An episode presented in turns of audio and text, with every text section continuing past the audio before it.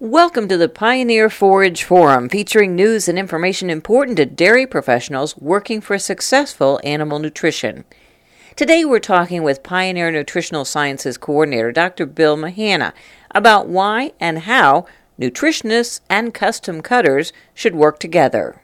Probably the two most important issues that a nutritionist should actually sit down and talk to the custom cutter about is the length of chop of the silage and also expectations around the degree of processing. How much damage does a nutritionist really want to those kernels? Mahanna says chop length can vary from year to year depending on nutrition needs. The nutritionist is really going to decide how much corn silage they'll be feeding and, and how much of the total ration scratch or physically effective fiber that needs to be met by that corn silage.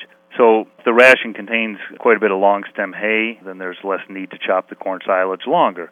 But if the hay supplies are tight like they are in a lot of places, and the nutritionist may be planning on feeding more corn silage in the ration than in the past, then they may be wanting that silage chopped a bit longer in order to provide more scratch from it. So it's something that we really don't set the chopper once for an account and assume that's the way they want it forever. I think that really needs to be something open to discussion every year. When it comes to processing, Mahanna says that can be very subjective. You know, silage could be rolled through five millimeter settings or one millimeter settings, and both could claim that they were processed. We see a lot of variability out there. In a laboratory test uh, that Pioneer helped develop with the U.S. Dairy Forage Research Center and with Dairyland Labs in uh, Wisconsin, we developed a test called the ROTAP method, and it's a standardized lab test so you can quantify uh, objectively what is the damage of the kernels. And Dairyland recently reported that on 446 corn silage samples that were all processed, only 13% met the criterion of uh, being optimally processed.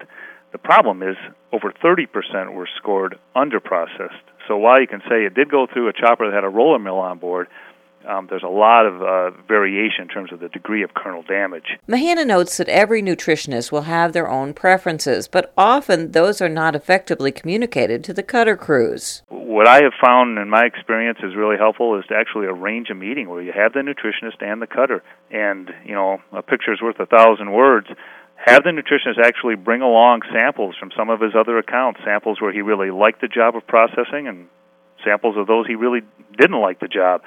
Sit down, show that to the cutter, and say, "This is what I'm after. Can you help me get there?" And I think if if we do that, it's going to pay big dividends because that silage that the nutritionist and the dairy are going to have to live with, the decisions you make on that for the next uh, 12 months. That's Pioneer Nutritional Sciences Coordinator Dr. Bill Mahanna. We invite your feedback, comments, and questions at worlddairydiary.com. I'm Cindy Zimmerman with the Pioneer Forage Forum.